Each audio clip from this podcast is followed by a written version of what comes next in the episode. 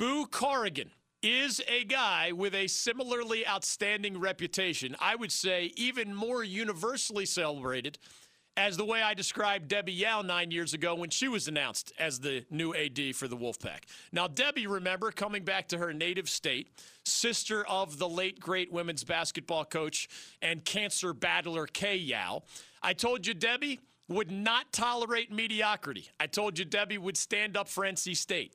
I told you Debbie, as a former women's basketball head coach, would have an eye for who is a good coach and who ain't a good coach, and would not hesitate to pull the trigger on anybody who did not fit her definition of quality. I also told you that whereas she would inspire some Wolfpack employees, she would alienate others. She is just direct. She will stub toes and ruffle feathers, even as she is demanding and, and inspiring a better level of performance from others in a culture that has had a lot of losing and not many championships to celebrate in recent decades. I do think that story mostly turned out to be true over the last nine years. Again, she inherited an athletic department in 2010 that was ranked number 89 in the country.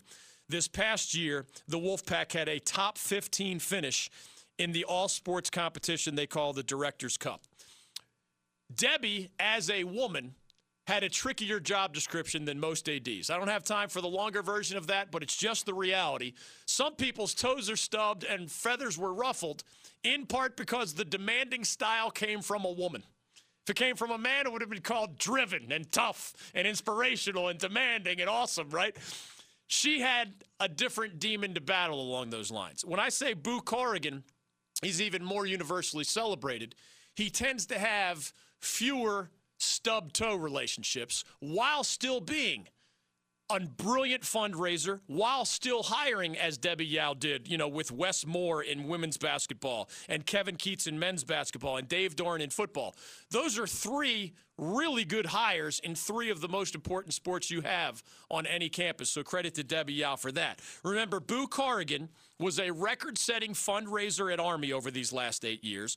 He found Jeff Monken to turn around the Army football program, so he deserves credit for being a good hire. He knows the ACC. He's the son of com- former Commissioner Gene Corrigan, worked at Duke for three years, worked at Florida State for four years. He was the National AD of the Year two years ago at Army. His wife, Kristen, is a rock star. They have three high school age children. He's shrewd, he's smart, he has big ideas, and it's another great day for NC State. Official press conference tomorrow. Boo Corrigan will join us at some point here on the David Glenn Show as well. We're back after this.